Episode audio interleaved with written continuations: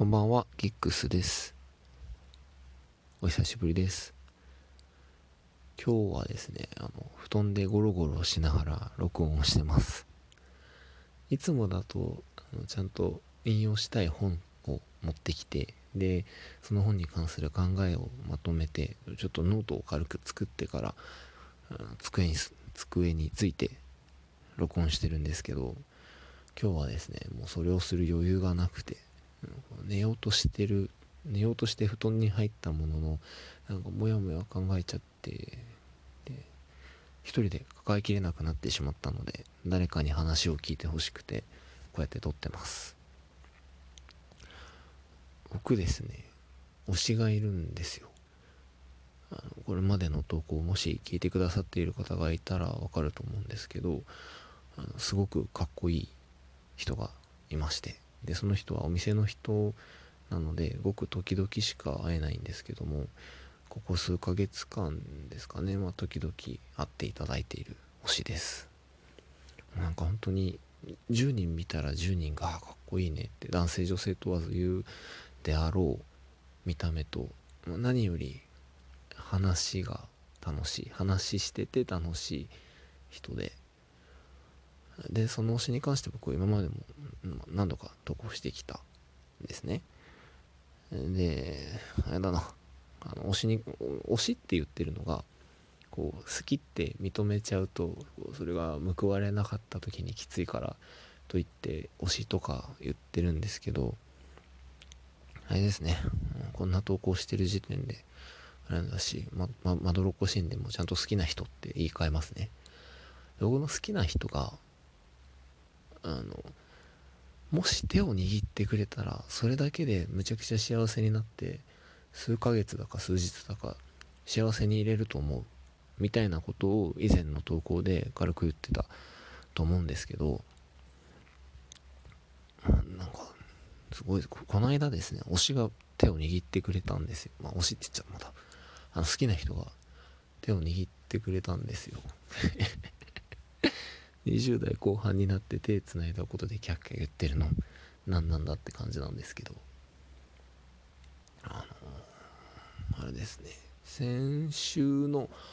日曜日かな、僕好きな人とお酒飲みに行ってたんですね。いわゆるゲイの人たちって、新宿2丁目っていうのが、ゲイの人たちが集まるバーがたくさんあるので、その中の一軒に行ってました。でそこっていうのは僕の好きな人が時々行っている場所で、僕が新宿でお店をこ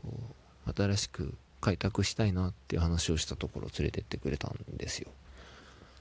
で 2,3 時間ぐらいかな、2人で喋りながら、でお店のママとか周りの人も交えて喋りながら飲んで、でそろそろ帰ろうかってなってお店出たんですね。でお店ビルの4階にあったので、エレベーターで降りて、さあじゃあ駅に向かって歩こうってなった時に、僕の好きな人がですね、上着忘れたって言ったんですよ。確かにお店着いた時に上着脱いで後ろのハンガーにかけてたのを置いてきちゃってたんですね。でごめん、取りに戻りたいからついてきてって言われて、僕も戻ろうとしたんですけど、その時ですよ、もうその時本当忘れもしないんですけど、ついてきてって言いながら僕の手を握ってですね、でエレベーターに向かって歩いてったんですよ。もうなんか僕あまりの唐突さにですねびっくりしちゃって、エレベーターを待ってる間か手を握ってくれてて、ここ悔しいポイントなんですけど、エレベーター開いたら中から人が降りてきちゃったので、その瞬間に気を使って手を離してくれちゃったんですけど、いや嘘だろうと思ってなんか以前の投稿をした時には、僕のね推しが僕の手を握ってくれることなんてないだろうと思ってたので、なんか本当に例え話としてしてたんですけど、本当に手をつなげてしまって、そのことがもう1週間とにかく心から離れなくてですね。で、これ勘違いしないでほしいのが、だからといって多分僕の好きな人は僕を好きってわけじゃないんですよ。これは別に謙遜とかなんていうんですか、こう悲劇のヒロインぶって、あれか、悲劇のヒロインって言葉もちょっとジェンダーバイアス強くて嫌ですね。こう悲劇の主人公ぶって言ってるわけじゃないんですね。冷静に考えて僕の好きな人は手を握ってくれはしたけれども、多分僕のことは好きではないです。好きではないっていうのは、お酒を飲みに行くぐらいなので人間としては別に嫌ではないんだろうけれども、恋愛の対象でないっていうのはこう周辺の情報とかからなんとなく分かっている感じです。で、やっぱですね、以前の投稿の通り、手握ってもらえたってだけで本当にこの1週間ドキドキが止まらなくてバカかよって感じなんですけど。で、ただそれがむちゃくちゃ幸せな一方で、こうそういう気兼ねなく手を握って僕をドキドキさせられてしまうほどに、相手の人は僕のことを意識していないんだなというか、冷静に僕のことをこう翻弄できるだけの心の余裕とかスキルがあるんだっていうのがその一方で感じられて、ちょっぴり寂しかったりもしますね。というのが本当に頭の中で、幸せだなって気持ちと、ちょっと寂しいなっていう気持ちが入り乱れてて、眠れなかったので今日こんな風な録音をしている次第です。で、そうですね、ちょっとぼやかして言うと、僕の推しはお店の人で、僕は毎回お金を払ってその人の時間をいただいて遊びに行っているという形なので、今までもずっとですね、月に1回ぐらいかな、お店経由で会ってきてたんですけど、今回LINE のサブアカウントを教えていただいて、飲みに行くだけなら LINE してくれたらいいよってこう言ってくれたんですよ。いや、それもね、むちゃくちゃ嬉しいんですけど、誘えるわけないじゃないですか。自分がそんな相手の時間を占有していいとは、どうしても思えなくて、それだけ素敵な人なので、いろんな人が会いたがるでしょうし、素敵な人なので、その人に会いたがる人の中は混乱してきちゃった。その人に会いたがる人っていうのはやっぱり素敵な人がたくさんいますと。ってなると、それを差し置いて俺が時間を取るのが自分から誘えなくてですね、っていう、また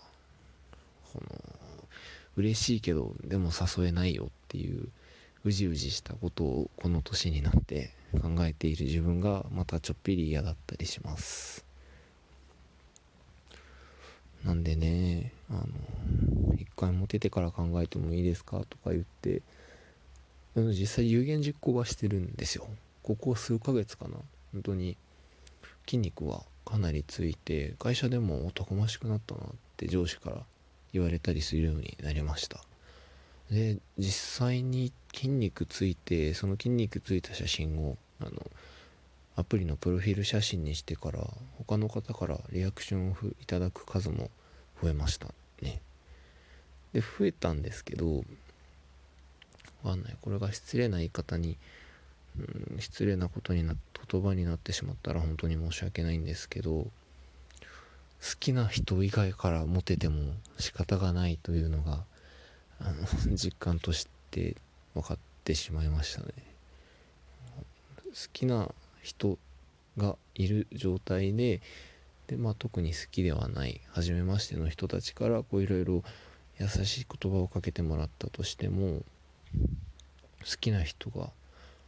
手をつないでくれたっていう、そのワンアクション、数秒のワンアクション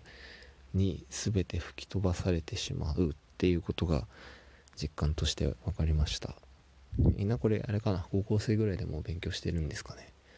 僕はちょっとミリ集だったのでということで、本当に脈絡がなくて申し訳ないんですけど、まとめるとですね、推しっつうか、まあ好きな人、好きな人と手をつなげてめちゃくちゃ嬉しかったよっていう報告と、でも嬉しかったけど嬉しかっただけにこの人は別に俺のことが好きじゃないっていう事実をひしひしと感じてしまって、それが寂しいよっていう話でしたね。まあただ僕はそういう辛いよとか寂しいよって話を相手に受け取られたくはないので、せめて楽しく朗らかに